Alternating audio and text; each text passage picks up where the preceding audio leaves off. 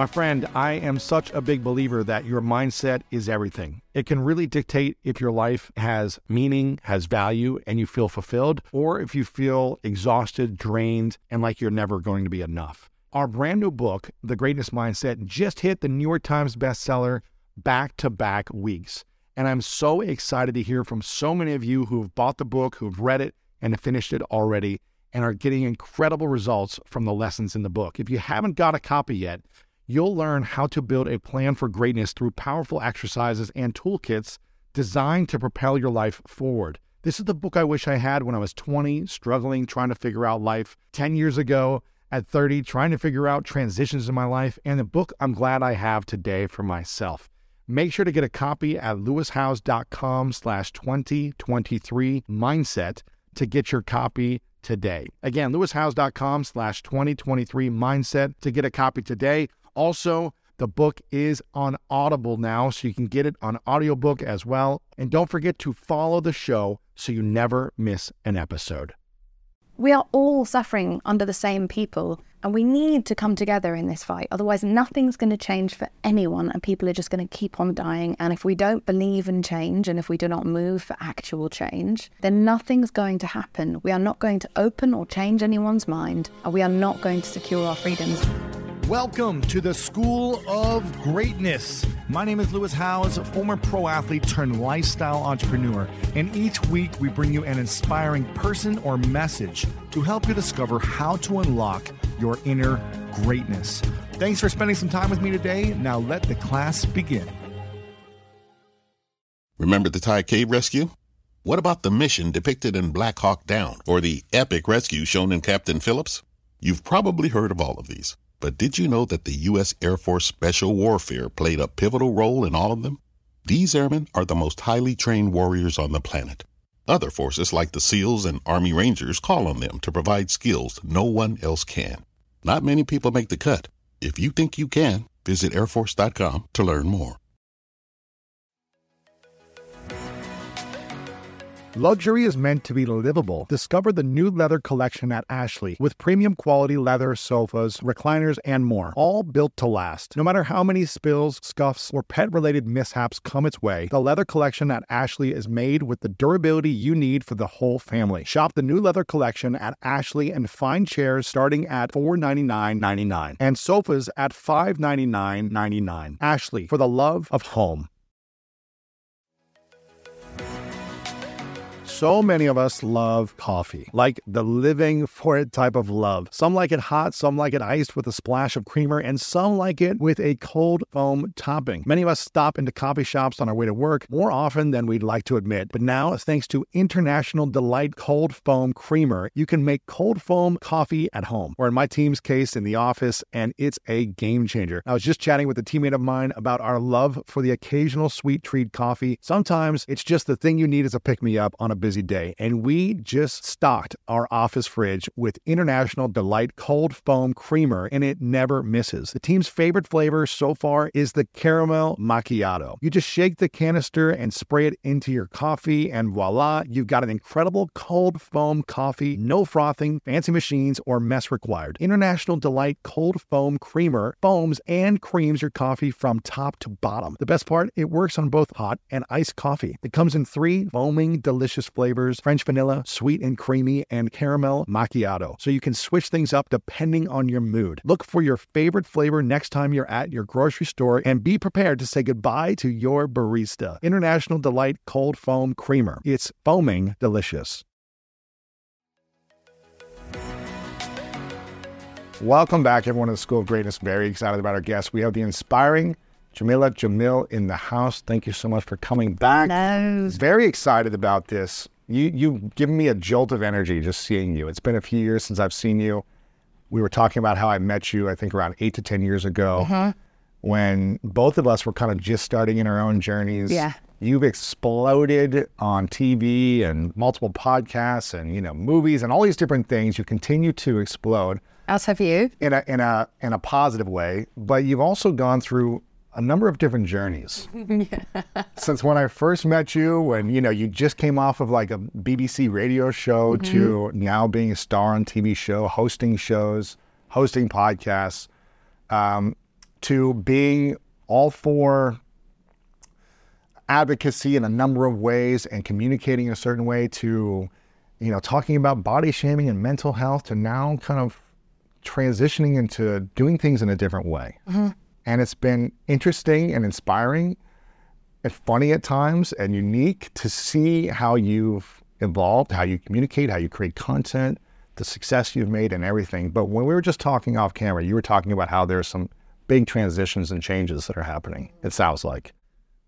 What is the biggest thing that has changed for you in the last few years? I think in the last few years, especially during the pandemic, I watched the way that, you know, like I'm a liberal and I exist within social justice circles and I have been a loud member of those circles. Can I swear on this podcast? Sure, yeah. Loud, loud meaning uh, what? Like yeah. on social media?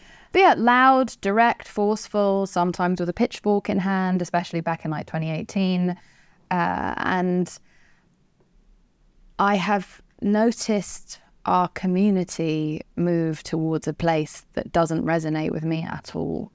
And I feel as though I have some sort of responsibility as to being a part of the wave that created this. But it feels like Frankenstein, mm. where I had no idea what it was going to become. I thought we were fighting for justice. I thought we were boycotting the bad guy and that we were all in this together. And what I've seen is both our groups picking each other apart and not really dealing with much bigger issues because we're so busy holding each other to these outrageously unattainable standards of moral perfection. Uh, but also, it's become so punitive, and for a group that that talks so much about inclusivity and diversity, we don't have a lot of inclusion or diversity of thought anymore, mm. and that's just not what I one, it's not what I signed up for, and it's not my way of being like, this is me leaving the liberals. I will always stand for those same values. But the way in which we're going about things is is harmful and it's not gonna change anything. And if we don't believe in change and if we do not move for actual change, an incremental change rather than always striving for immediate perfection, then nothing's going to happen. We are not going to open or change anyone's mind and we are not going to secure our freedoms. And we are seeing in broad daylight more and more rights being taken away as we continue to ostracize the people that we most need to reach across to. And I have not always done the best job in reaching across to those people, but for the past few years, I have been imperfectly working towards, you know, chiseling down my very sharp tongue and trying to become more non-violent in my communication so that we can all come together because we have so much more in common than we have than we have in differences mm-hmm. and and most of our differences come from places of fear or come from places of completely different information we're receiving. All of our opinions are just a product of the information that we receive. And we know now that social media algorithms are manipulating our feeds to see more of what we're already, what we've even just looked on just out of curiosity has now become our full feed. And so we're seeing two completely different versions of the same events, of the same people, of the same actions. And then, because we don't realize that we're seeing two opposing sides of each story, we think the other group is stupid. Mm. And it's so sad because most of us are facing the main things, like the, the problems with climate, which I, know some people don't believe in, but it's getting hot as the world. exactly. So something's happening. Yeah. Uh, we uh, are seeing the housing crisis, the homelessness crisis, the healthcare crisis in this country, the food crisis, the big sugar crisis. Like we have all of these terrible, we have this terrible minority of people who get to control the masses and who none of us come together and organize against and hold accountable because we're all so busy staring at and fighting each other. Mm. And that feels awfully convenient and quite scary because that means the actual bad guy who's got none of our best interests, whether you are right, left, independent, whatever, we are all suffering under the same people and we need to come together in this fight. Otherwise, nothing's going to change for anyone, and people are just going to keep on dying and getting sick and becoming unhappier, and suicides are going to continue to rise. Like, this is not my paranoia. We have hard statistics that prove that this country is falling apart. Mm. And I'm not like one to, I don't like the rise in just on America because I've been around the world and I've seen that there's a lot of things that they do wrong and they're not perfect, but there's also a lot of things that they do right, a lot of freedoms that people have here that they don't have in many countries around the world. A lot more opportunity here than there is anywhere. So I don't think on America is the right way forward. I think it's just about identifying why is everyone so angry and so sad and how do we figure out what we have in common here and come together and work this Mm. out as a as a nation. This is inspiring. I didn't. I didn't You just gave me a I didn't, coffee, ex- so I I'm didn't, on I didn't expect this incredibly inspiring opening dialogue, but that was that was amazing. And I'm curious. You just said there's a lot of people are angry. Why do you think you were so angry four or five years ago when you were marching with a pitchfork in certain areas oh, and using a sharp tongue, like you mentioned, in certain ways and fighting in a certain style? Why were you so angry? And also, why do you think so many people are angry today? I think first of all, women weren't really given the mic until about 2016, right? We our problems were dismissed or laughed at, and we were treated appallingly in the most mainstream of arenas. And so in 2015, 2016, Me Too happened, and suddenly the mic was pointed at those of us who were willing to speak and was like, "What do you have to say?" Now we didn't have any practice we hadn't been doing this. We weren't all like orators. You know what I mean? Like I was a Billboard 100 DJ, radio DJ. I used to just count down pop songs, and now I was being asked for my opinion on huge social political uh, infrastructures, and it felt incredibly callous to disregard that opportunity. If I knew that I had the strength and at least some of the words to speak, but we were out, we were not it's not even out of practice. This had never happened before. And so i think we were frustrated we were impatient we were exhausted we were angry. We had all like generations of stored up anger not just for ourselves but for our mothers our grandmothers and our you know great grandmothers this has just gone on for so long. And so it just all came out at once and it all came out in a place of rage and i think you see that with a lot of minorities who speak out when they start out start speaking out it's with so much aggression and passion because they've been waiting for such a long time to speak, but it doesn't all come out in the most constructive way at first because we're only human. And so we're fallible and we're not perfect at communicating ourselves. We don't have training for this. I was never taught how to speak on these massive issues. I left school at 16. I just knew that the one thing I had that a lot of my peers didn't have is a complete disregard for other people to like me. You didn't care if people liked you. Didn't give a Yeah. still don't give a Right. not interested in being popular. I was so unpopular at school that it sort of set me up for a life of, of, of not being popular. And I'm amazed I have as many lovely, wonderful friends as I have now. But outside of those friends, I have no interest in pleasing people or, or making them like me or being popular or uh, being approved of or even being believed. Really? I have no interest. I don't know these people. And so it doesn't matter. It doesn't matter what I think of them. To, it doesn't affect their lives. It doesn't have to affect my life as to what they think of me. And so, because I knew that I was, for some reason, neurologically separated from that, I, I had this kind of superpower to be able to take all the bullets Wow. that a lot of other people can't take because we are socialized, especially as women, especially as brown women, to be obedient and to be liked and for someone to want to marry us one day. Correct.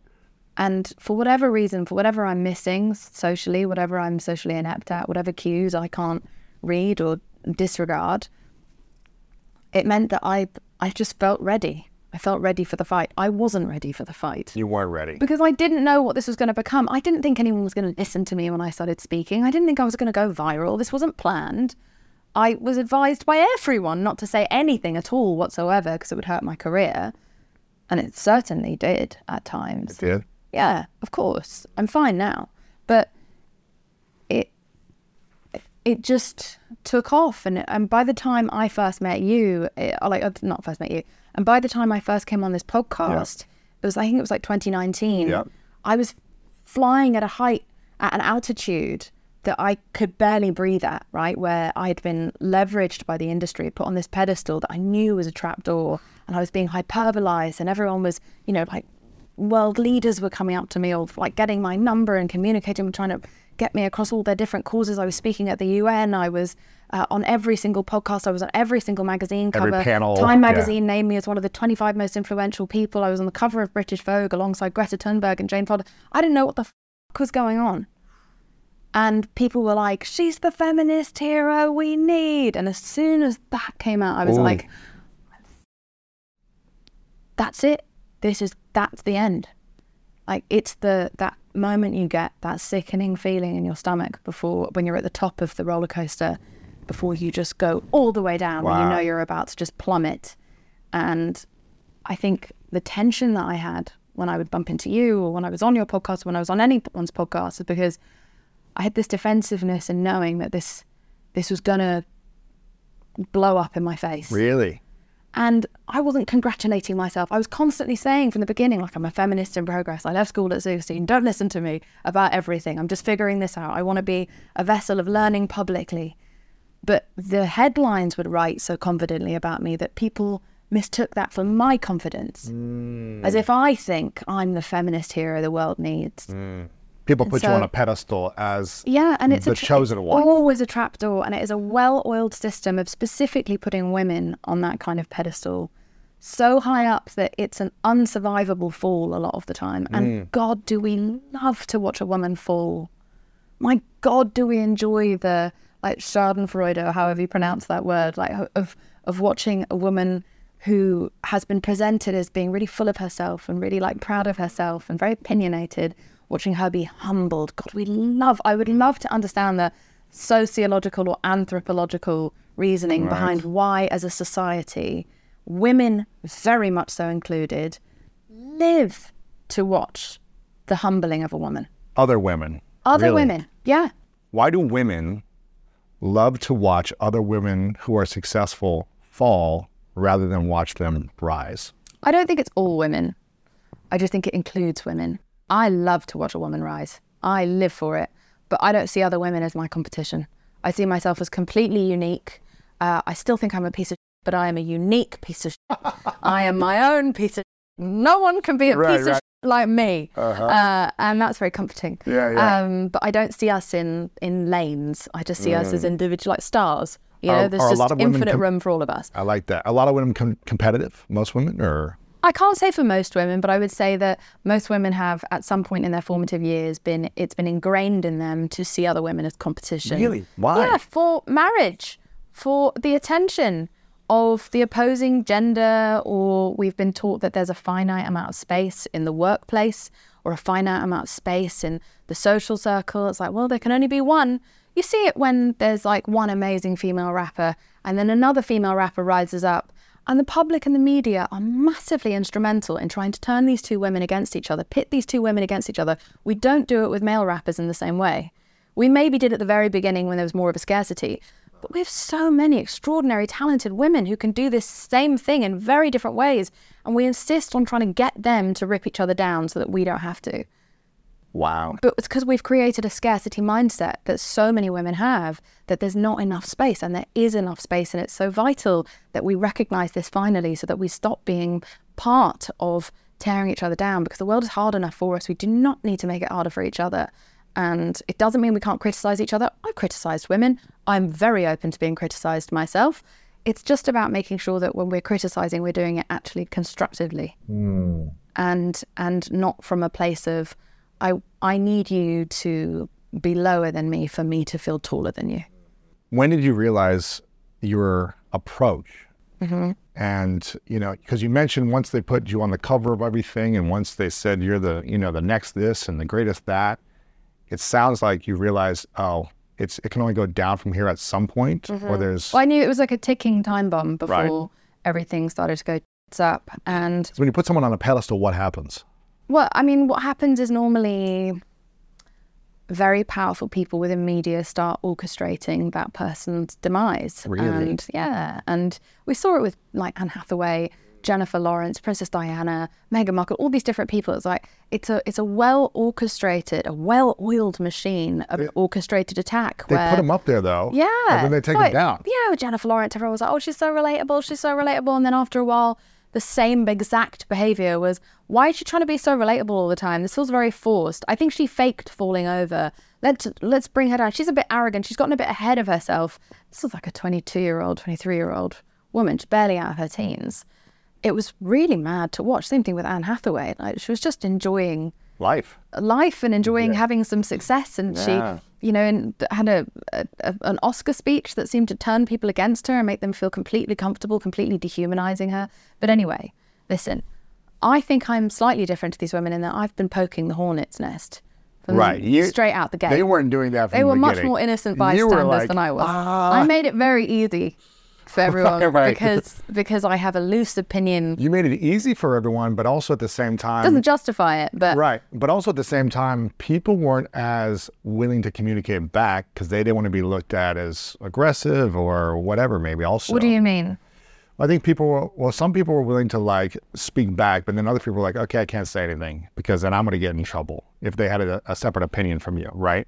No, people would debate with me and Oh, really? argue with me all the time. Yeah. Yeah, we just got into very toothy debates Mm. where both of us spoke to each other in a bad way. Oh, really? Yeah.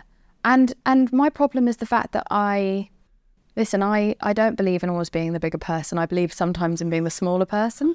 Because I'm a very petty Be the last one to say yeah, something. Yeah, yeah, yeah. yeah, I will fight you to death in Yeah, the yeah. gutter. But I regret I regret returning the behavior of some of the people who treated me badly.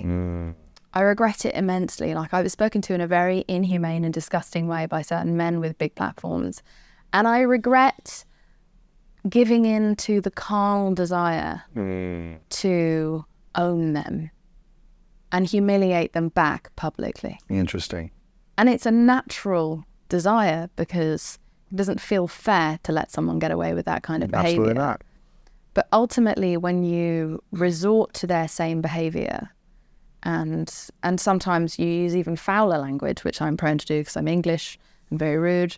Um, all you do is you start to look as bad as them, and you start to look as ungracious and ill-educated as they do, and you look like you don't have a better answer. And I did have a better answer. I was just giving in to a very like base part of myself just my little cave woman Right. inside. You Yeah, know, the- the where I just wanted to us, the- bludgeon them over the head. You know, but but actually there were smarter and better ways to reason with those people because it wasn't really about those people. It was about the people who were watching this conversation between two large media figures. And it's about how do I appeal to the people who follow that person? Mm-hmm. It's not going to be by ridiculing him because they follow him. So if I ridicule him, they consider me ridiculing them Exactly. and I just I wasn't ready. I didn't know any of this was coming. I couldn't. It's so hard to recognize this in the moment. It's so hard to zoom out. No one tells you to. No, like ever. We were in such a culture of like, yeah, get him on both sides.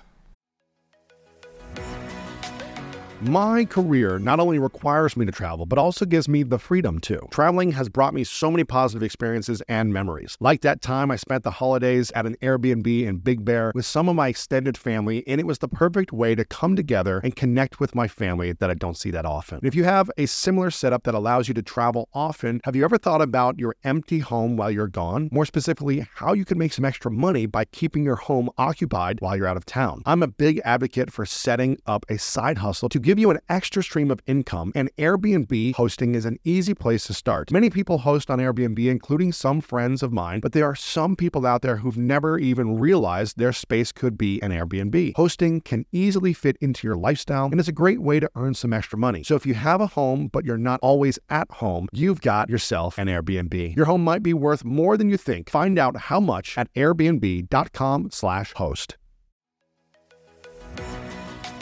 Quaker has been a trusted name in breakfast for over 145 years, which is crazy to think about because that means they have been milling oats since before the invention of the zipper, the stop sign, and the ballpoint pen. And while clearly a lot of things have changed since 1877, some things have stayed the same, like the great taste and quality of Quaker oats. I mean, I think we all grew up with Quaker in our household. Quaker has something for everyone, like old fashioned and quick oats, great for cooking and baking, or instant oatmeal in different flavors flavors and varieties, one of my faves for a quick breakfast. And whether it's lower sugar or added protein or fiber, Quaker Oats can satisfy the whole family. There's even Quaker Fruit Fusion with real fruit pieces, added vitamins, and no artificial colors for a bold start to a bold morning. Quaker, getting up to some good since 1877. Look for Quaker Oats in your local grocery store.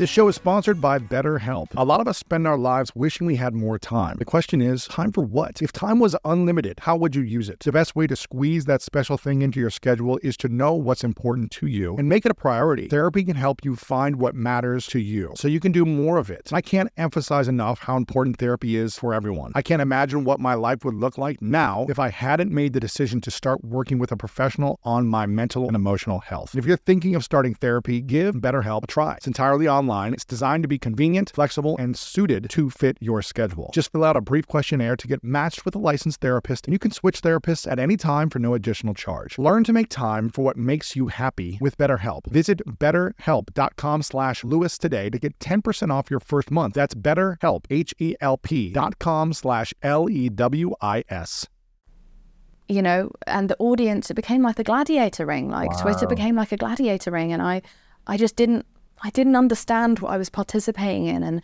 the pandemic kind of brought a stillness. I mean, it brought mania online, but it brought me a stillness to kind of step back and recognize that, like, this this is the way that people are talking to each other now and the lack of humanity with which we are treating each other in a time where we should have ultimate humanity because we're in a global crisis is terrifying and I don't want to be a part mm. of of this divide because I can see what kind of horror we are leading up to with an election. And regardless of who you support politically, if you're watching this, it doesn't change the fact that the time leading up to that election and the time around that election are going to be societally fraught. And people are going to be fighting and spitting each other in the streets. It's going to become violent and scary. That's not a society any of us want. So we all have a social responsibility yes. right now to look at that and go, how do we all create a more peaceful time? Because the person with different opinions or political beliefs or political backgrounds is not necessarily always your enemy. They're just afraid. They've been, on whatever side, felt so much misinformation and, and so much bias and so much rhetoric mm. to see you, whoever you are, as the enemy. They're just responding to a kind of fight or flight. We're not each other's enemy. There's obviously the odd outlier who's just evil and just wants to hurt other people, but those are the loud, tiny minority of human beings. Most of us just want to be safe, fed, we want healthcare, we want our loved ones to be okay, and we don't want to be lonely. But we have never been lonelier. As a society, as a global society, people have never been lonelier. These are the scariest loneliness statistics. And I think loneliness has now been classed as one of the biggest killers in the world, like more so even than I think some things to do with like alcohol and cigarettes. Loneliness is a killer. So, of course, we're lonely because we don't feel like we can be our true selves. We don't feel like we can ask important questions. We don't feel like we can speak openly. Uh, we don't feel like we can be friends with people who have opposing opinions. We don't feel like we can talk to colleagues who have opposing opinions. We don't feel like we can talk to our grandmother who was raised in a completely different generation. Right. Like, this is not at all what I wanted. I don't want this to be the world that my friends' children grow up in. And so I have a responsibility mm. now to, and I've been doing this for a few years on my podcast, is encouraging my audience who probably followed me for the fact that I'm this warrior princess. Right. Uh, now you've got to persuade to them differently. Encourage them towards grace. Interesting. Understanding, and not disposing of each other as fast as they are. That's. I mean, I was telling you before we were talking about this that this is inspiring me hearing you say this because I'm all for justice, fairness, you know, people being heard and communicating effectively and making sure that we're improving everywhere. I'm all for it. But it's sometimes when it's communicated in a way that is attacking, I'm like, I don't know if someone has ever screamed at me and I've been able to listen to them.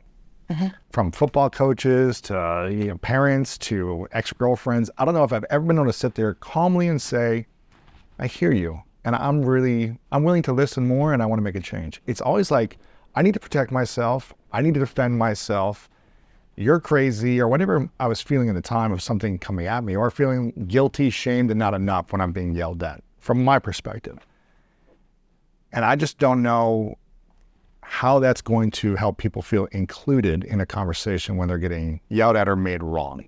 I mean, from the very beginning of my advocacy, I always was against like the frivolity of cancel culture, in that I always said that we can't demotivate people from improving by telling them they can never come back. Right. That I was consistent on from the Yeah, yeah. start. I was never trying to cancel anyone. I was just trying to tell people to stop doing what they were doing, but I just did it with like incredibly bad language. Yeah, Um, But I never intended for anyone to have everything taken away from them, Sure, apart sure. from probably Harvey Weinstein, who can go f- himself. But um, but everyone else who just said the wrong thing or thought the Uh-huh. wrong thing or you know went against groupthink, those are the people that I was just like let's hear them out, Mm-hmm. and I hope that they can come back better and stronger and they can atone, Mm-hmm. and then we re-welcome them back. Otherwise, how do you motivate anyone to change? Why would we? Right. why would we? Like, we're all, like, we haven't evolved that much in the last 2,000 years. We still can't tell the difference between a mean tweet and a saber toothed tiger. Like, we aren't these, like, utopian moral beings who can just keep taking endless amounts of lashings with no hope of return and keep doing the work. The work is hard It is. whatever it is that makes you an embittered or angry or fearful person is probably some sort of trauma, right? I've been an before, and that wasn't for no reason. That didn't come out of nowhere. I was abused. I didn't deal with my abuse. I took my abuse out on the wrong target. That's most of us. Yeah. And I think because I've also been a troll and I've been an and I've been a misogynist in the past, because I've watched my own transition, I have such belief in people because I'm such a not extraordinary person. Mm. So if I can change, I really believe in people. Wow. And I feel as though on the left and in amongst liberals and in social justice, hope and belief in people is dying. Wow. Really? Yes, What is the and left? that's why we disregard people and dispose of them because they're just like they're never going to change. And that comes from, by the way, just being disappointed again and again and again. I'm not blaming them for that, but that's not going to get us anywhere, and it's not true. What is the point of activism, which is the work of change, if you don't think people or systems can actually change? And they can't change with only ostracization and bullying and humiliation And. And yeah, I mean that's a big part of what ostracization is. What ostracization is like. Canceling has got so many different iterations as to what it is for so many people. People go, "Well, Louis C.K. is not cancelled; he's still selling out Madison Square Gardens." Uh, Clementine Morrigan talks a lot about this, like what cancel culture actually is, which is like the taking everything away from someone, including the fact that their own friends and family and colleagues decide to distance themselves from that person. So they become completely, it's like putting a person in kind of social solitary confinement, which is the cruelest thing you can do to someone. Yes. Much crueler than taking away their awards. It's a social contagion. And I've never learned from being screamed at. I've never learned from being bullied or ostracized. I I might be fearmongered into changing the way I act, but it doesn't change my heart. No. If anything, it might make you more upset and and Maybe it might. do- like yeah, if I get I have no hope in the world. Yeah. if- yeah, no one accepts me or is willing to listen to me, then screw the world. Yeah. Like we see that with a lot of people. It's like we see that with people who go into prison and come out more violent and more dangerous. It's like you dehumanize people. Then what is their motivation to become more humane? Like, where are they supposed to be getting that from? You can't just like withdraw, withdraw, withdraw, and never deposit any grace, never deposit any humanity, and expect that person to change. Right. And so, you know, I think I I myself have um, been ostracized and, you know, like kind of after the top of the roller coaster came crashing down in, in like 2020 with a bunch of just nonsense that was said about me. Like I knew that I was going to probably get cancelled for something that I would say because I, I, you know, say the wrong thing sometimes and I allow space for my infallibility. What I didn't expect is that things that weren't true would be used to take me uh, down. Oh, that's how it always is. Well, that's That's what, how it always is. that's it's not what like- tends to you're happen. always That like, is what well, at least talk about the facts and bring me down with that. But, But I was going never is. after like big industries. I was going after the diet industry, and the diet industry funds the media Oh, industry, yeah. and I was going after the media. I was going after like huge figures of the media. So it was bound to be that this like coordinated effort would just come at me all at once. And it's not to say that I had not made mistakes. It's not to say I hadn't left myself open to criticism because I had, and I welcome it. But the things were so egregious that I was like, wow, you just can't kill kill women anymore. We used to be able to just kill them when they were annoying or a problem. So now you just have to kill their credibility. You have to kill their reputation. You have to overexpose them. You have to make people irritated with them. Two people disagree with their tweet, you call it a backlash and a headline. Even though the mul- like a multitude of people, the majority of people are agreeing with them. Being inside of that swirling media cancellation mess was fascinating because I was like, this is how it works. And after that, I couldn't unsee it. And then I started to look back at all these women who'd gone through the same thing. And I was like, mm. it did all happen at once, out of nowhere. And so now I feel very protective over those women, but mm. but also So what was the again moment then? being screamed at by people didn't make me feel more empathetic. Right. It didn't make me feel like I wanted to help more. It made me want to disappear and kill myself. Interesting. This is when? This was 2020. Really? Yeah, I wanted to kill myself. Wow. I had to be put on medications that I wouldn't kill myself. It was very serious. I had a six month nervous breakdown after that, and I was like, oh, I don't want to be responsible for making anyone else feel like this. Not that I'd ever tried, because I was not pro cancel culture, but I definitely called people out publicly in ways that sometimes I still do, and I'm working on it. But because I want to find a balance between holding very powerful people accountable, but also not take, just taking a on their doorstep. Right, right. Not just attacking. I want to do it in a more yeah. intelligent Yes. and and Thoughtful. um, thoughtful and relatable way. Mm-hmm. But going through all of that, realizing that like this is not how we teach anyone anything, Mm.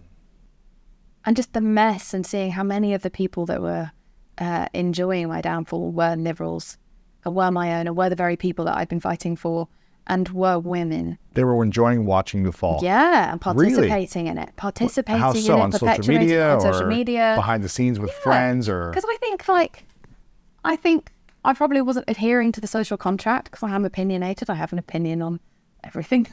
so do most of us. I didn't understand. Hey, don't give your opinion all the time about everything. I just Right, thought we right, were right. chatting. I've never understood my position. I've never understood like fame happened so fast for me both times it happened in like England and the US that you can't grasp it. You're just in your house. I'm not a Jonas brother who's going out and like people are chasing me mm, down the street. right. I just feel like me. I still live with my flatmates who I've known since I was 18. You know, so I I couldn't understand that I'm I couldn't really understand that my position has changed. Stop just chatting to everyone as if you can. Because everything you say becomes a headline. Mm. I just didn't realize and then by the time I did it was too late. wow. And it is what it is. But now I've overcome the trauma of that and now I, I feel very grateful for it because it has given me a clarity. That and the pandemic and watching the horror of the way that everyone behaved on all mm. political sides has given me real motivation to now spend the rest of my life working on bringing people back together. Wow. That's inspiring. I'm laughing because I just wasn't sure where you were at in your life personally, but to hear this really inspires me. And what sounds to me and what I'm hearing you say is for many years, you were calling people out on Out and in. Out and. You were you were you were speaking out about certain people, and now what I'm hearing is what I'm hearing you say is you're trying to call people up mm-hmm. to something greater mm-hmm. of what's possible for them in a more thoughtful. Calling people up and way. calling people together. Yes. It's like we are struggling with so much bigger than the stuff that we're fighting about right now. It is happening imminently. The healthcare crisis is imminent. The, the homelessness crisis is, but it's here. Yes. It's arrived. We're fighting about things that might happen 10, 20 years from now. And we need to be talking about what's happening now, what's happening, what's going wrong with the water in this country, the hormones in the food, big sugar, like all these different things that are killing people now. I just want us to I, I, I just want us to come together. You are aware of and involved in so many different causes and things around society. And there are probably a lot of people watching or listening who are angry about something in the world, mm-hmm. whether it's in their own community or Probably for good reason. healthcare or around fairness, equality, reproductive rights, whatever it might be, financial inequality, all these different things. A lot of people are angry about something. And what I see is a lot of people who are angry about that thing want it to change now, like you talked about. Like mm-hmm. it's got to change now, which mm-hmm. is really hard for big things to change overnight. But how can people who are upset, frustrated, worn out, exhausted, and feel like, it's just so unfair, certain elements of whatever system they're frustrated with, how can they, if you could only share one message with them on how to really be effective on making a change and the thing that matters to them most, what would you say to those individuals? Well, first thing you need to do is identify that that's a cultural pattern in our generation, right? We want a thousand channels. We want a thousand shows to be able to stream at the same time. We want to be able to have 600 different people on a menu that we can swipe through who we're going to go on a date with tonight. We have Amazon Prime. It delivers today.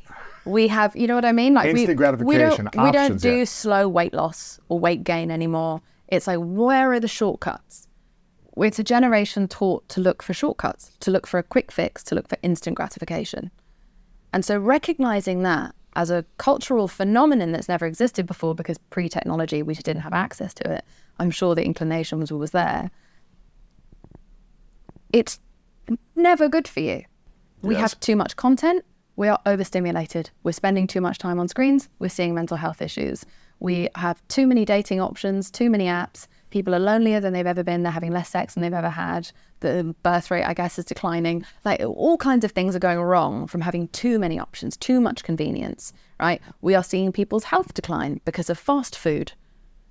And so when we look at people losing weight with these extreme measures, be it pills, injections, uh, uh, like very, very severe uh, diets that are unsustainable, 5% of which work, 95% of which fail. Like those aren't good for people. They can lead to eating disorders or heart problems, all kinds of different health issues if you're taking substances to speed up your weight loss. I was talking in um, I was talking in the Senate like not long ago about the fact that in in muscle build products that are predominantly uh, targeting boys, in a lot of them they're finding Viagra and heavy metals. It's all just quick fix, quick fix, quick fix. There's mm-hmm. no such thing as a quick fix. Nothing that has ever been done at speed can ever work. It always causes mess, chaos, and harm. So while I understand wanting anything fast, patience and discipline are two things that are no longer encouraged in our society. We don't even allow for human beings to grow and change anymore.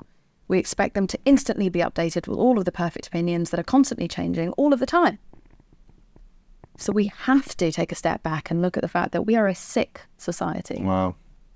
mentally, physically, socially. And so, once we're realistic about the fact that the quick fix doesn't work, I think we're able to return to okay, what does incremental change look like? The only kind of change that ever lasts, Right. Incremental change. It's kind of slow change. It's slow, growth. change. It's slow bit by bit by bit by bit. And that allows you to have time to be careful.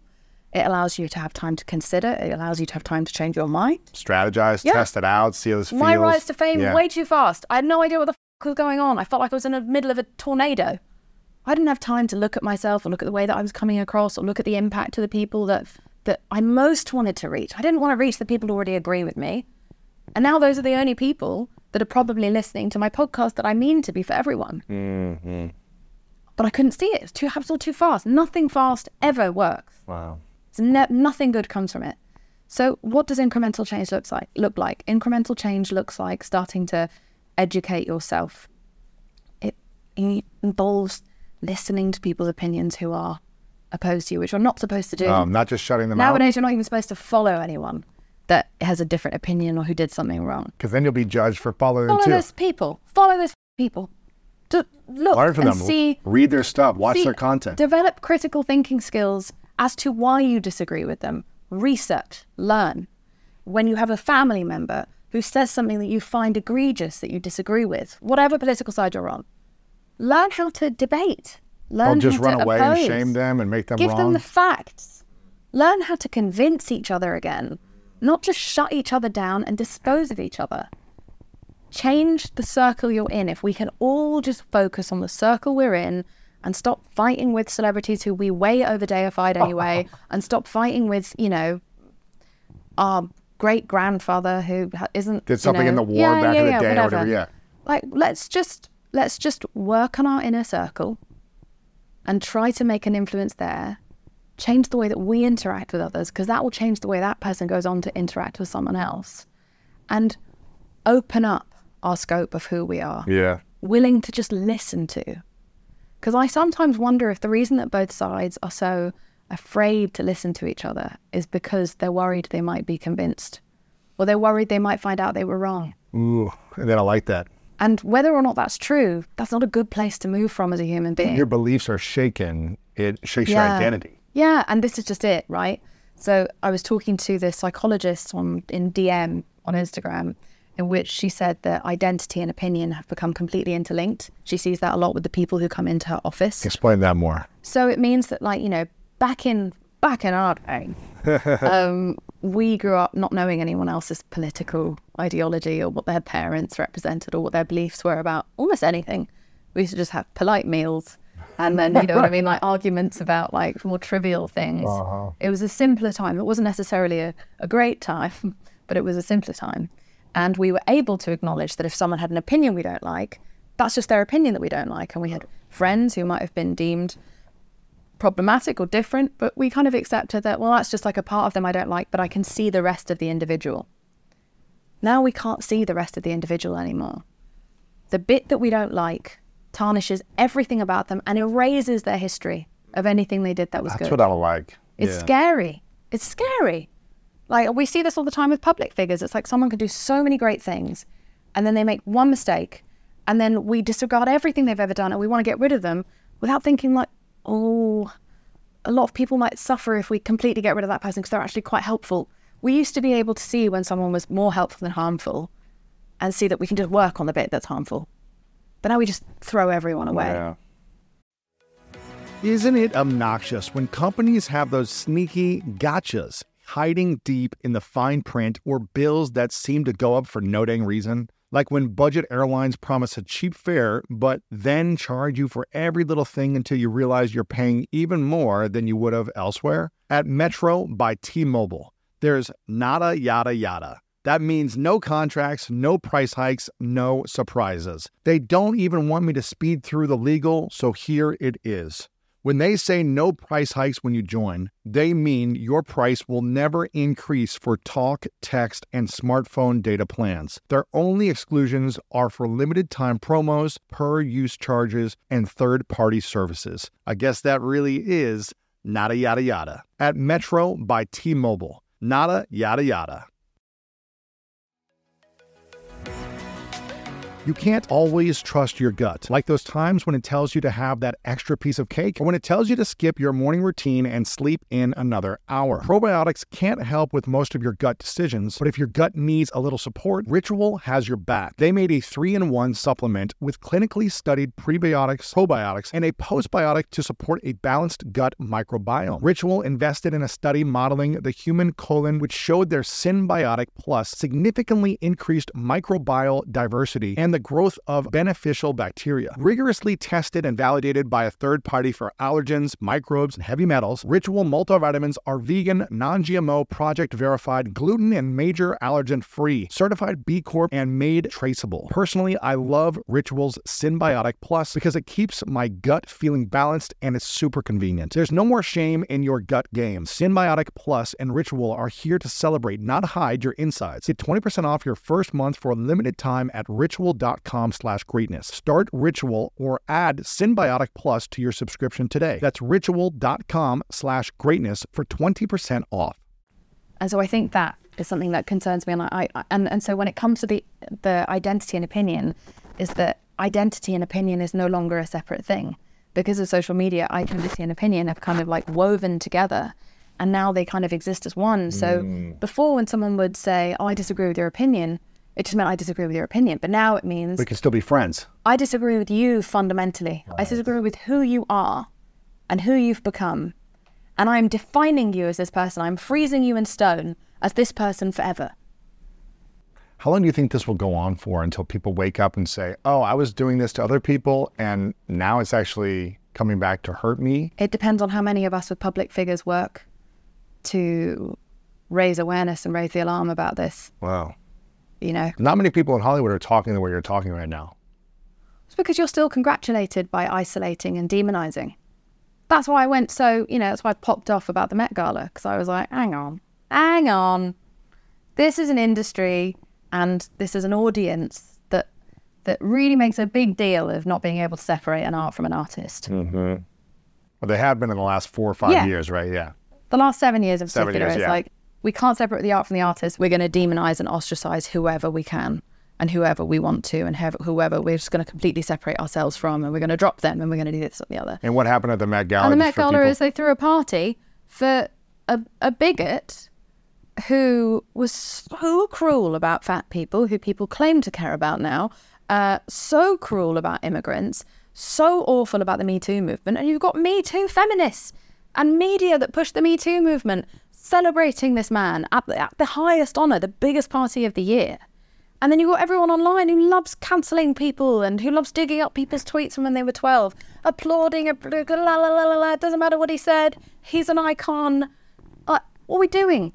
Pick one. How can we expect anyone to take us seriously if we are this hypocritical and this wishy washy? We've got to be consistent. I'm fine to separate the art from the artist because the longer I'm in this industry, the more I realise that they're all terrible.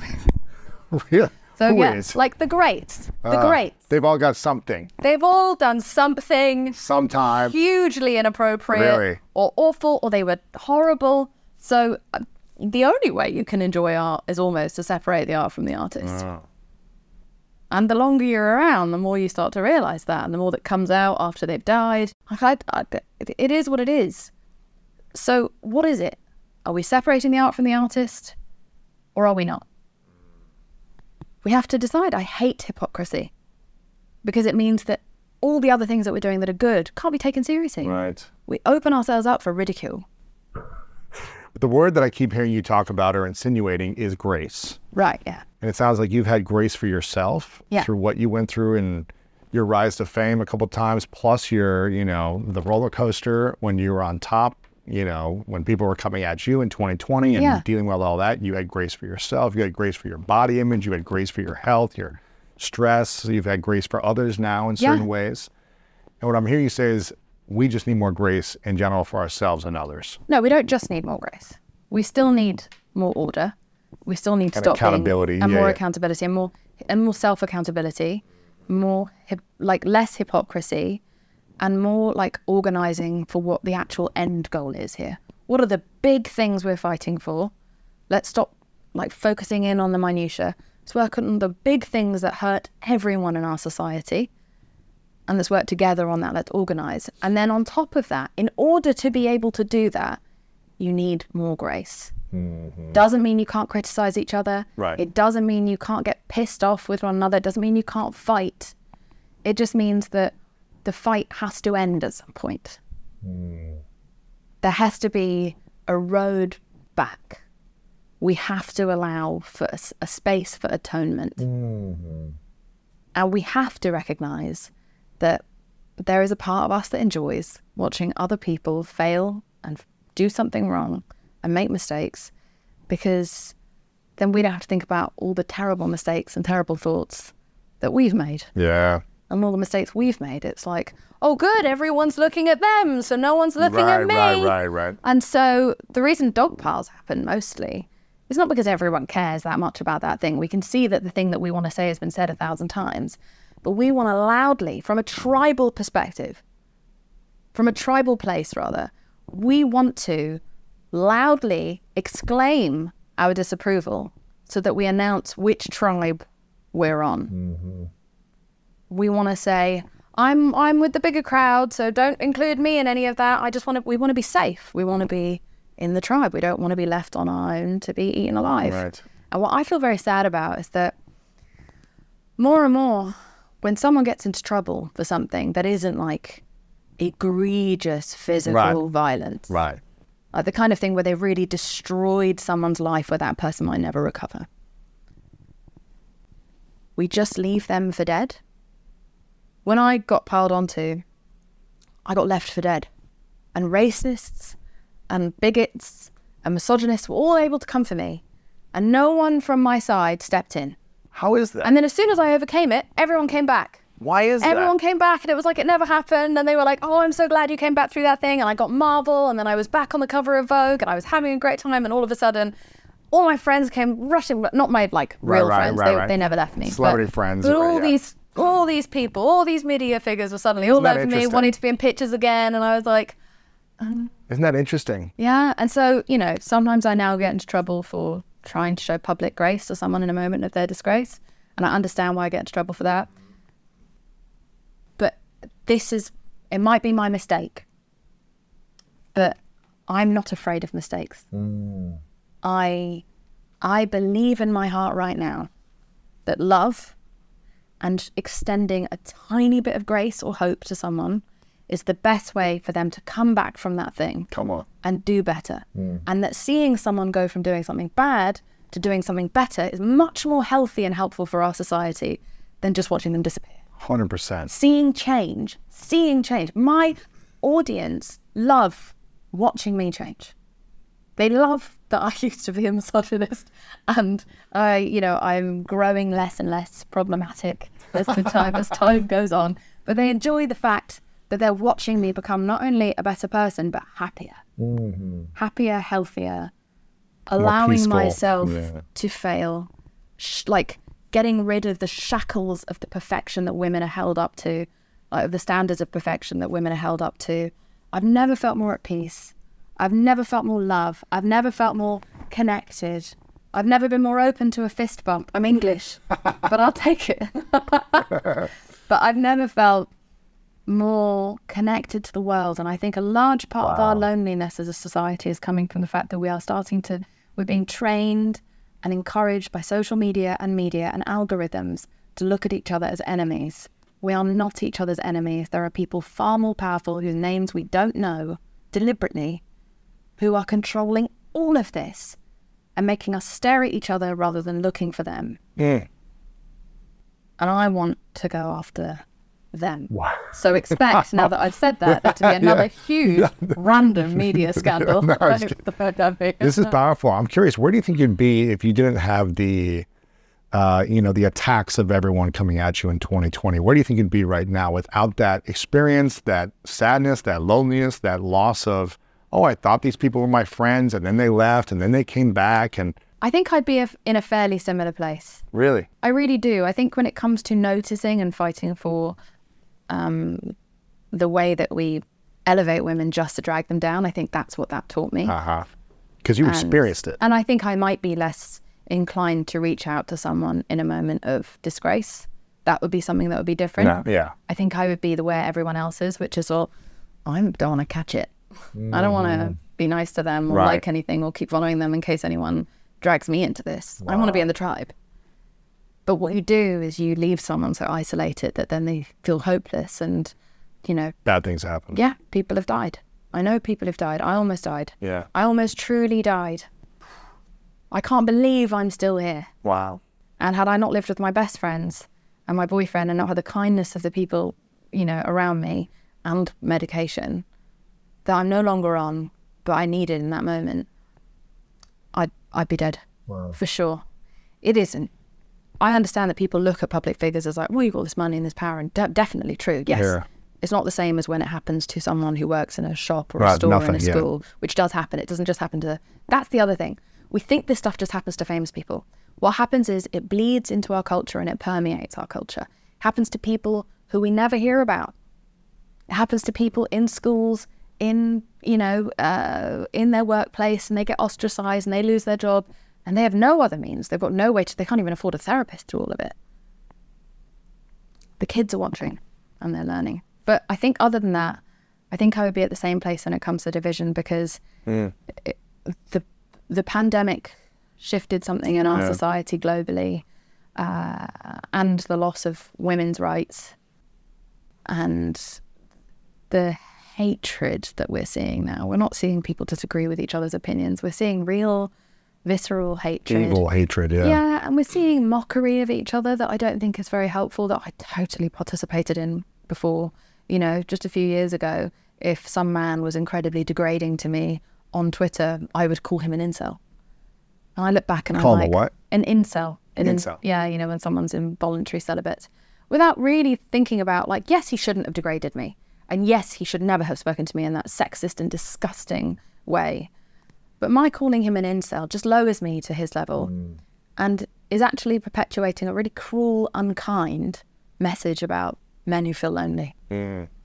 So then I suck. Right. And so I stopped doing that a few years ago. Hmm. Like I'm, That's good. but I, you know, it's not like, I'm not like, Right, right, right.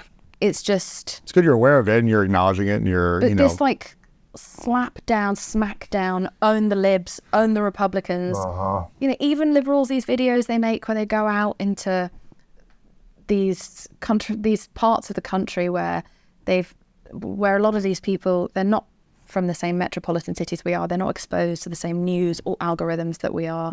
They are largely ignored by both coasts until suddenly someone's got a microphone and they want to go and interview some 70 year old right. Republican man who's a farmer and ask him his opinions on these very new topics of discussion.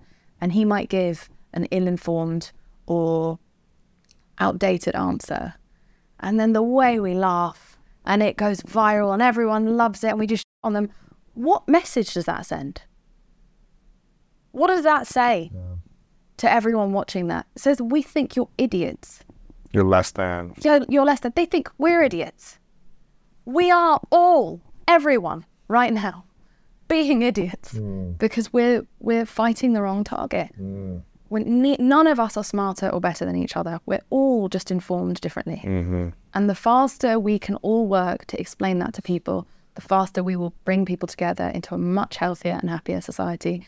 And that's where I want my work to. Everything Yeah. I'm doing is now towards mental health. I was just going to mention that because with, your with your show, your podcast, I Weigh, which is a great show that that I've been on, and I think I've seen the evolution of it, which is inspiring to see that it's focused more on mental health now. And I think something you said, which is self accountability, um, self control, mental health, and inter your own healing are the things that I think when we work on those things, everything gets better because then you can interpret things better. You can pause. You can give people grace. You can give yourself grace. You can, as opposed to just, I'm angry, I'm lashing out because I'm hurt. And I'm afraid. Yes. Everyone feels afraid all the time. It's really bad for your nervous system. It's it's neurologically terrible. You know, we've had doctors on my podcast come on and explain that mistakes are the way, the most effective way for somebody to learn. That's how neurologically your brain is more likely to implement and keep information. We've made people afraid of mistakes. We've made people afraid of everything. Yes. And people feel so afraid of and isolated and judged by each other. It's not good. And so, what I Weigh has been more focusing on is me reaching across to people who are less and less like me and wanting to engage in civil discourse It's inspiring. and wanting to expose new ideas that are away from groupthink and just challenge them sometimes, but respectfully, Yeah, of course. or sometimes have my mind opened. What's the thing that's opened your mind the most from someone that maybe you said, I don't think I'm going to learn much from this person, but I'm curious to see what they have to say, and maybe I'd be open. What, who shocked you, or what idea opened you up? I think the thing that has probably taken me by surprise the most has been neurologists. In that it's not that I went in with any kind of preemptive decision of what I was going to hear, but I had no idea how much neurology, how much brain science actually informs our personality Really? and informs our behavior and informs our anxiety and informs our depression. I had no idea about the way that we are wired and how much that can change and how, how what we eat and what we drink and how much we sleep. I always thought, yeah, yeah, I get it, I get it. Exercise, Mm-hmm. Yeah, yeah, yeah, yeah. Hate exercise. Yeah. Don't drink alcohol, yada, yeah, yada, yeah, yada. yeah, yeah. It's like, yeah, yeah, I get it. yeah, yeah.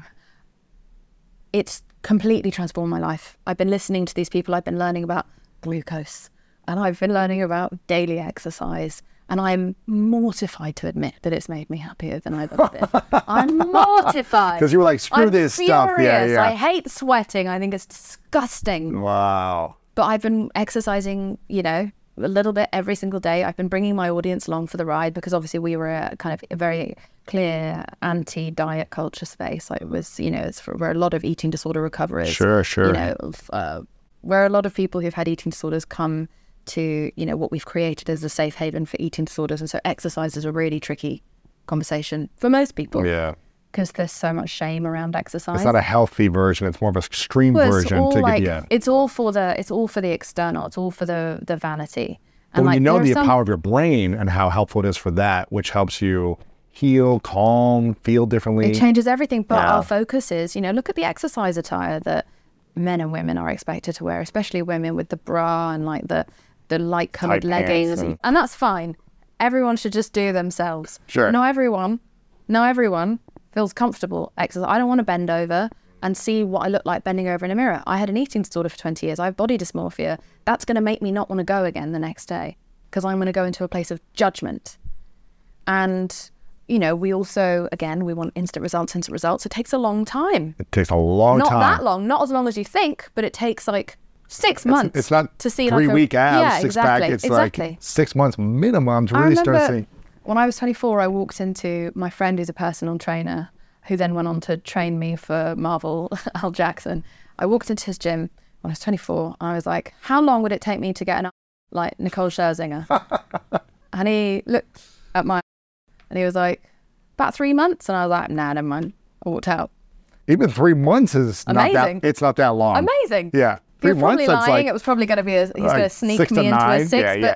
but still, I heard that and I was like, well, if it's not two weeks, I don't have time for that. Oh my Like, gosh. classic, classic of our generation. Like, I'm just not gonna work out at all. Yeah. But when you think about the neurological benefits of exercise and the Uh-huh. fact that within 10 to 15 minutes, you have endorphins, you have happy chemicals going through your brain that are de stressing you, making it more likely for you to be able to sleep that night, de stressing you, you immediately feel better than you felt beforehand. And then mm. if you keep that up every day, within a week or two, your life starts to genuinely feel differently. And so I've been trying to bring my audience along with me on this journey doing that. It's called Move for Your Mind. how, how dare you? How dare you exercise? you know, how dare you yeah. enjoy it? But I found a way that is like in baggy clothes, eating sugary snacks so we can divorce the idea of calories out, calories in. We're going against all of exercise culture and all of diet culture because exercise culture and diet culture are just married now. Um, and so we are we've kind of created this slightly anarchist, rebellious like exercise. Don't work out, but make like- sure you're moving. Yeah, Yeah, yeah. looks, but you can look ridiculous. I look ridiculous. sure. I have no. That's I great. no, like swag. You know, Swag. I don't know if that's the right Don't work out for Instagram. yeah, Don't work out for Instagram. no, work no out for one's going to want to see that. But like Right. dance in your kitchen, do things that are free, lift water That's great. bottles, lift your dog, lift your child. You know, uh, go for a walk every day. Do simple things. Buy a buy a three hundred dollar walking machine, which might be expensive for some people. But some people it might be affordable. So if you're a woman and you're afraid of walking at night, I walk on that and I watch my favorite TV shows, and then I get my half an hour a day, and then I feel amazing and I have a great night's sleep. Mm-hmm. I sound smug and disgusting. I hate myself. I promised myself I would never be this person Or a healthy person.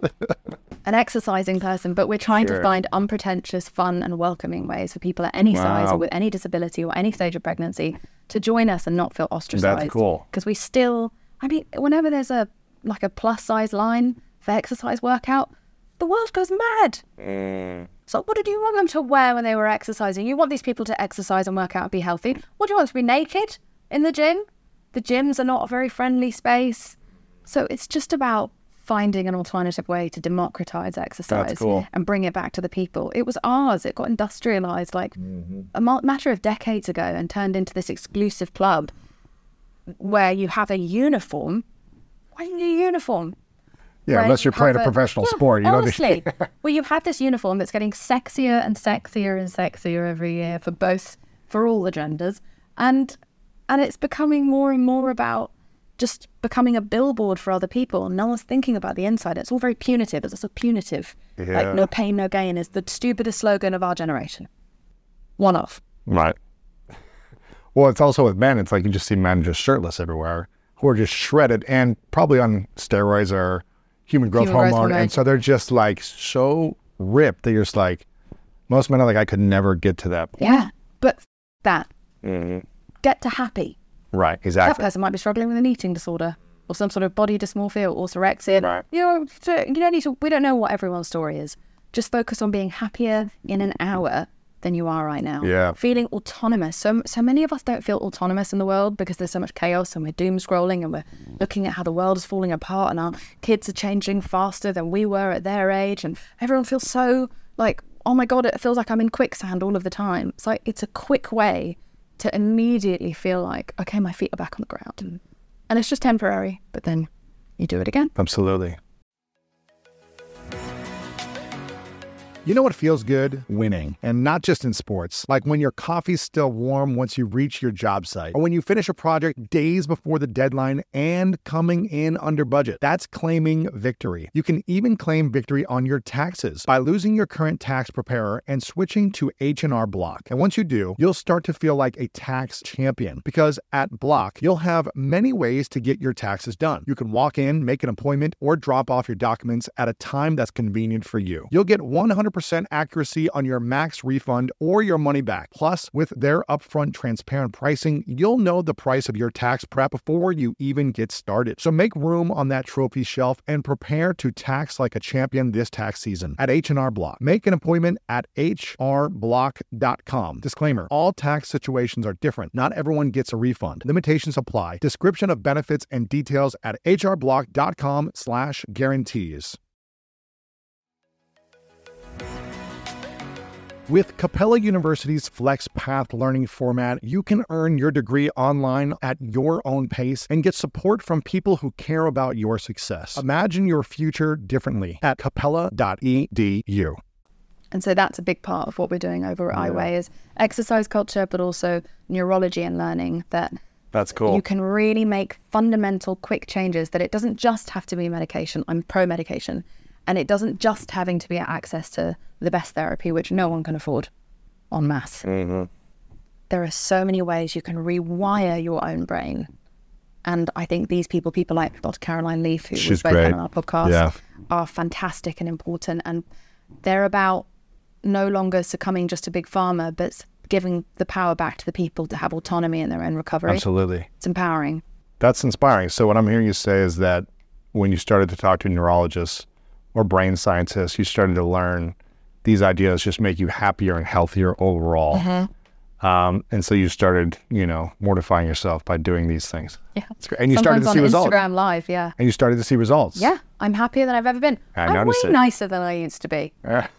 You see it. Yeah, exactly. I could feel the energy right away when you walked in here. I go, something has shifted within you. Yeah. Not that you're bad before. I, I said it was just like No, but you I had was a more, defensive. you had a more of an aggressive energy, I right? was, yeah, I was defensive, and I think there's nothing wrong with a little bit of female aggression, but I do think that what I had was more of a defensive energy because that's what it was. again, I was flying so high, and everyone was congratulating me so much that I was like, I was just waiting for the shoe to drop, and also everyone, every podcast I went on, someone was trying to trap me, or you mm. know, and so I didn't know what you were going to be like. Like I didn't know what. Hopefully you didn't think I would like. try to trap no, you. great. I had you on my podcast. We had a Yeah. great time. It's just. I, I just didn't know who to trust. I knew Right. that the, the, the other shoe was going to drop like any moment, and I and I just didn't know when it was going to happen, and I had this anxiety, and I think also because everything was happening so fast, and because I had that anxiety, I think that also accounts for some of my worse, like my poorer decisions with things mm. that I said publicly, subjects I weighed into. Mm. Why am I talking about global conflict? What f- do I know about global conflict? But I felt pressured to because people are like, your silence on this is deafening, and so you're like. I don't want them to think I don't care. I want them to know I care about their country, but I don't know anything about their that's country. one of the biggest things when people say, I can't believe you're not supporting this or this or this or this. And you not saying something means you don't support it. And Yeah. I'm like, maybe I just don't know what to say. Like, yeah, and you're s- and I don't expected know- because I know this. The one thing about eating disorders, I'm expected to know everything about everything, and my bad for trying to jump Right. in when I didn't know because I only ever created more mess, and for some Uh-huh. reason the media like I can and it can make a headline. So like it like, and I don't know why. Uh, Like, but they they they know that I'm divisive. They know I'm controversial. They know that I'm outspoken. Mm. They- so yeah. they they and then they further polarize me by making the headline as egregious as possible and violent as possible. So always Jameela Jamil slams, and often I've just did a really thoughtful thing with like a love heart. Not always, Right, right, right. Sometimes. Yeah, yeah, yeah. What did it feel like to you when, you know, you had people that were maybe seemed like friends or acquaintances, but when you were going through your stuff, in the media and people, you know, went against you or just stopped talking to you for a period of time, how did it make you feel? And how is your relationship with certain people like that once they started to come back around? They'll never be back on the inside ever. And I think it can be helpful in moments like that, as heartbreaking as they are, because it was heartbreaking. Yeah, I know the feeling. And you felt very like, you feel very betrayed. And Yeah. you, you also like judge your own sense of judgment. You question yourself, which is never nice. It's a shaky feeling when you when you can't trust your gut instinct. But um, truly, it's also an extraordinary magnifying glass of clarity that I'm so grateful for, because I have this extraordinary pool of people now left who I know have got my back, who don't care, who don't look at the internet, uh, who challenge me when I'm wrong with grace and love. And they maintain the most fundamental quality that I think we all need, which is to have the benefit of the doubt. 100%. It's the benefit of the doubt is going to carry us to a better society. Yes, it is. we have lost the benefit of the doubt, especially for women. We have reserved quite a lot of it for men, but even then, we assume people's worst intentions, and that's not the world that I grew up in. Yeah, and if we're modeling this to our kids, what do we expect them to do? Have great values and, you know, be open to conversation. Yeah, but what's or a great value? The values that are correct keep changing. So what's a great what's a great value?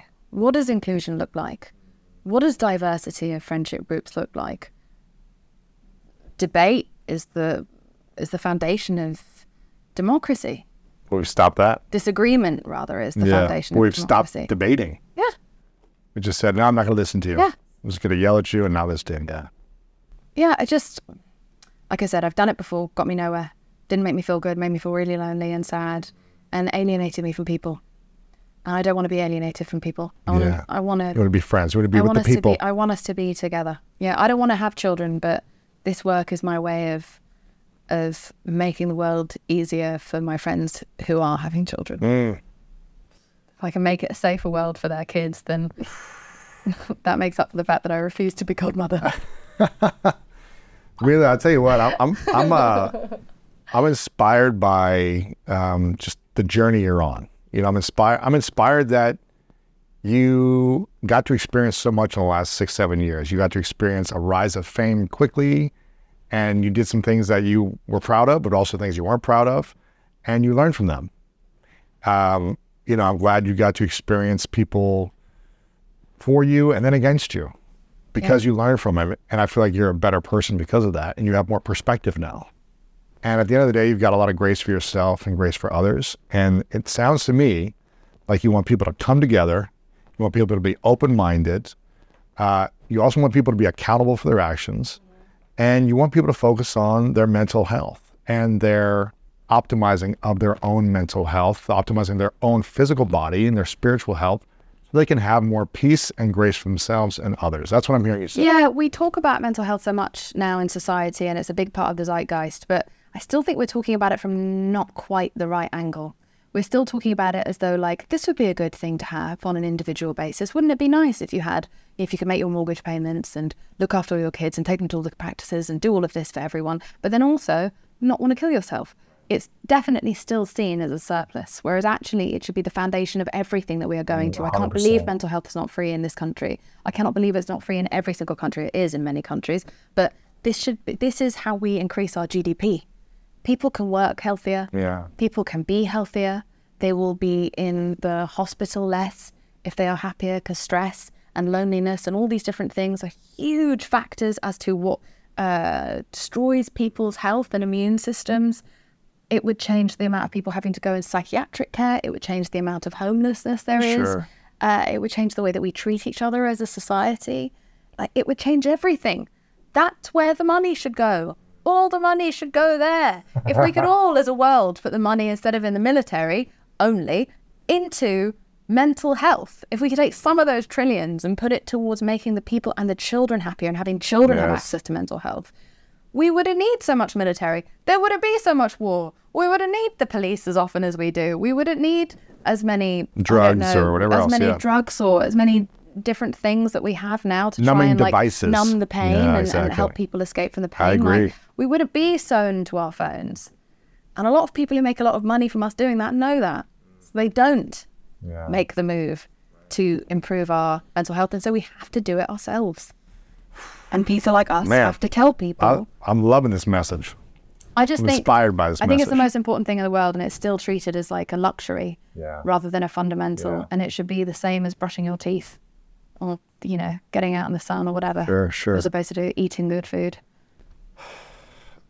So I'm I'm like We didn't know what we were going to talk about I'm inspired. I'm just I keep them inspired by this because you know I just love seeing the journey. I didn't know this is where you're at fully. So for you coming in, I was just like, wow, this is really inspiring.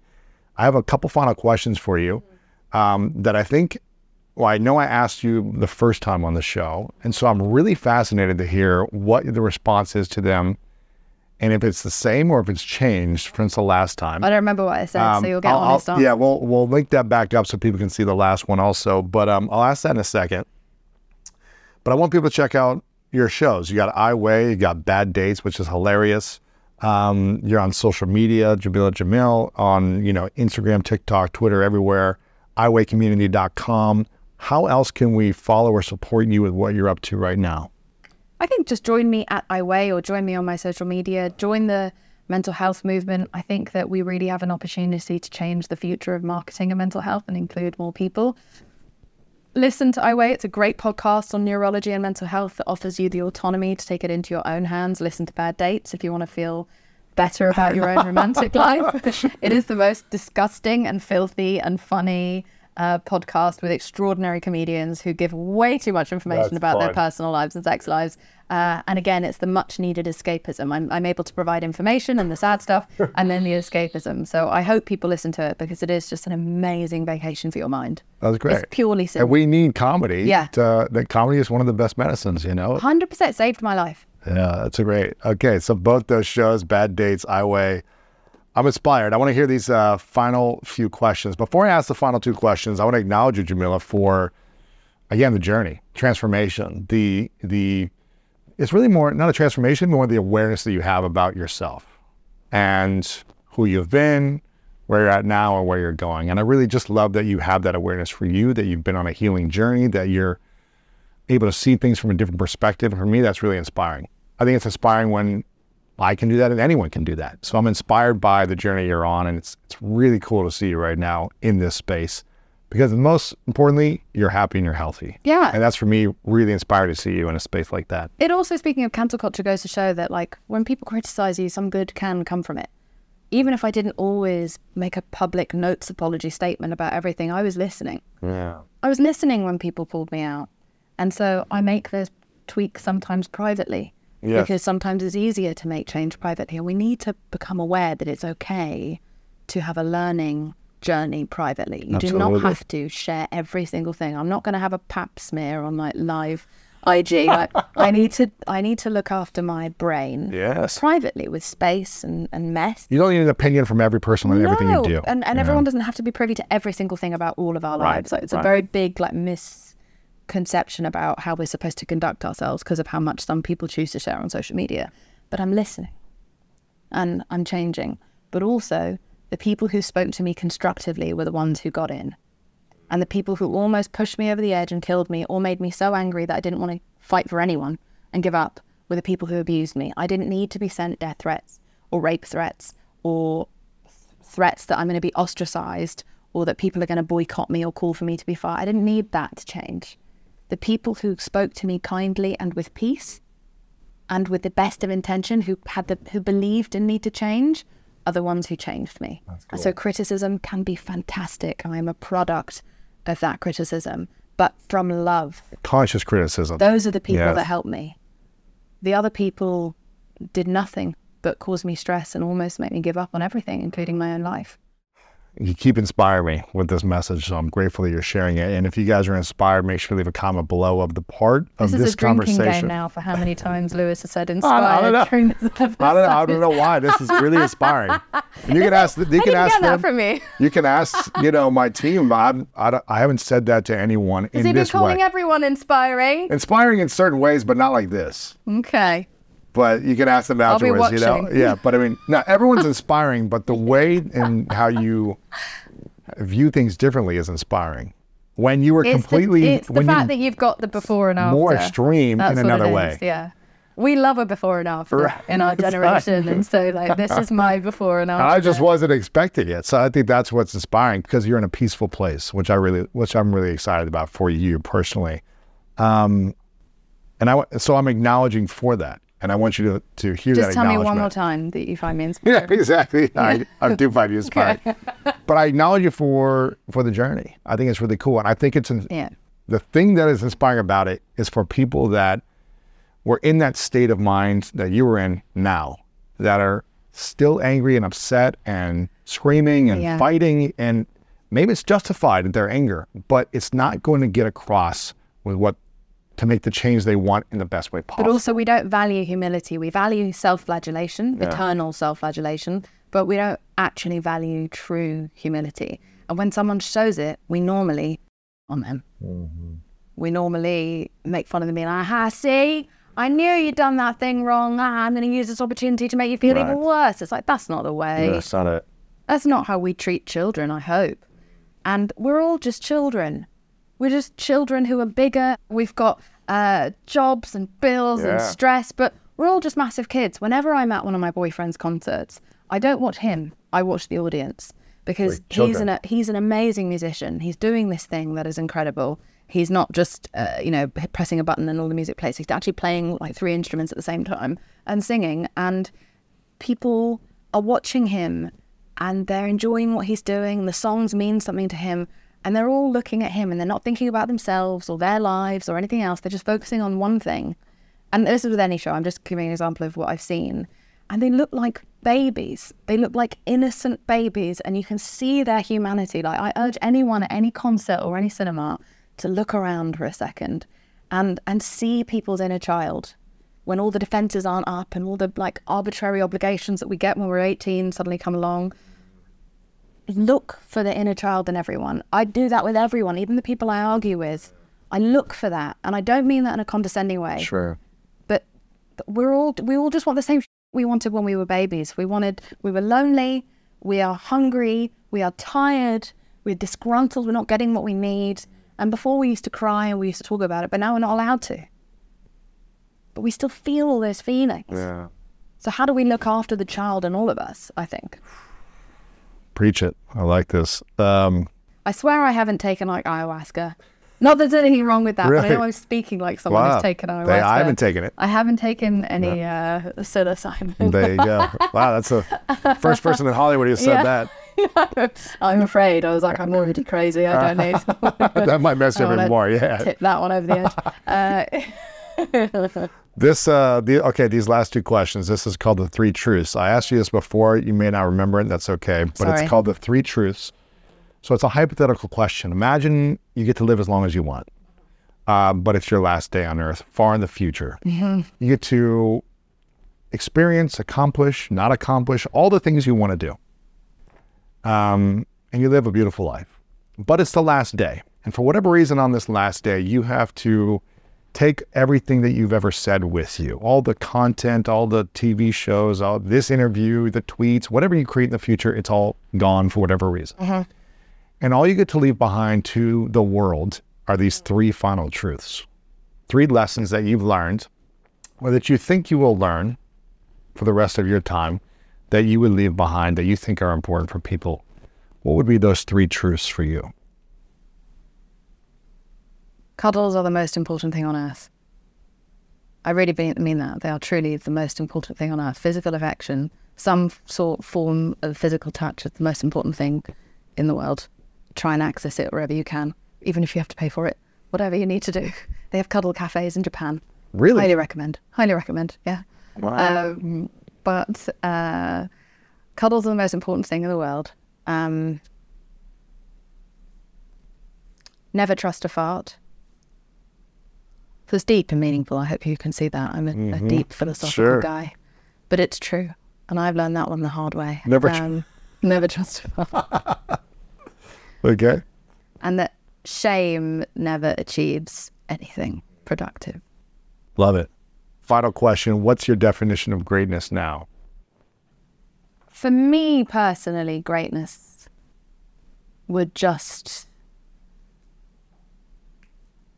It's something to do with making people laugh. Being able to give people the gift of laughter, whether it's at my expense or in something that I'm making. Uh, even the people who love to hate me. I'm like, you're welcome. like it brings me like there are some people who really enjoy making fun of me or hating me, and they're having a good time and they're bonding over it, Yeah. and I love that for them. Okay. But giving people the gift of laughter to me is the most connected I can feel to a human being, uh, almost more than sex.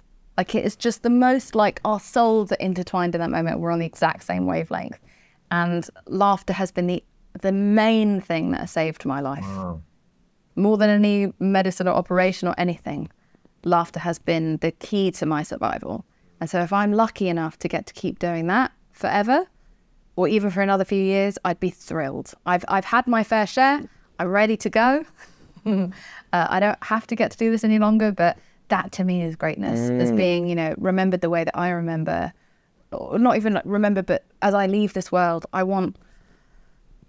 God, I hope he knew this when he left, but I hope Robin Williams remembered at the very end how much joy he brought, how much he made us laugh because I, I like I have pictures of him in my house, you know, and uh, as like a kind of almost like a shrine to that man because of how many of my darkest moments were alleviated because of him, and and I I I pray that he thought about that even for a fleeting second towards the end of his life because it's so. Did you ever get to meet him? I never got to meet him. Yeah. no, I had no, one never got to meet moment. I had one moment with him. Wow. Um, well, I mean, I didn't speak to him, but I was on a plane that he was on, and he was in the front seat. I was walking on the plane, and right before I even got on the plane, I felt an energy of like crossing onto like I'm entering the plane, and I could like hear something. I was like, "That sounds interesting. Sounds familiar." And I saw him talking to the person sitting next to him in first class right there. He's going from New York to LA and he was on. He was like telling some joke, and like people were just like in it, right? And uh, luckily, people were stopped putting their bags up, and so I was just kind of standing there for like 60 seconds, watching like this close from him, and just seeing him do his magic. And I was like, wow, that's a pretty funny guy. And uh, unfortunately, you know, that was the only time I met him. But it was I didn't meet him, but I saw him and I got to experience it. But I was just like, man, this guy brought so much joy and laughter to so many people around the world.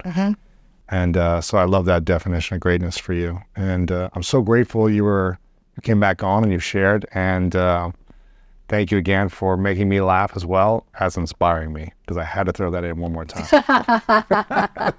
Thanks for being here. I appreciate That's so you.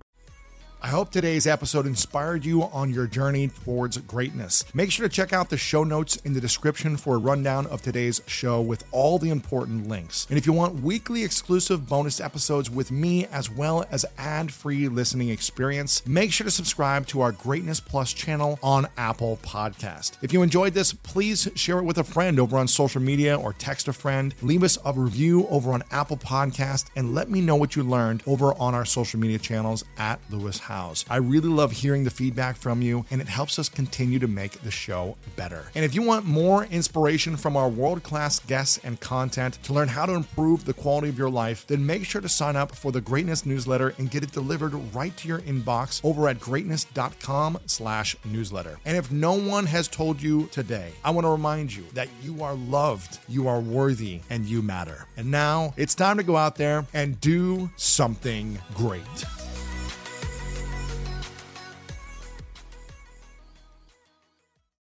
Hi, Max. I wanted to share something with you. I wanted to tell you how grateful I am and how you've embraced your sobriety since day one. I'm grateful for how you changed your life. I'm grateful for the love you have for me. I'm grateful for you. Love, Mom. If your loved one is still struggling with addiction, you might not feel like you'll ever get to grateful, but we can show you how. At Caron, we've helped families overcome addiction for 70 years. So if your loved one is ready for something different, visit caron.org slash lost. At Vanguard, you're more than just an investor, you're an owner. That means your priorities are Vanguard's too. So whether you're planning for retirement or trying to save up for your next big adventure, Vanguard will work alongside you to set personalized investment goals. That's the value of ownership. All investing is subject to risk. Vanguard is owned by its funds, which are owned by Vanguard's fund shareholder clients. Vanguard Marketing Corporation Distributor.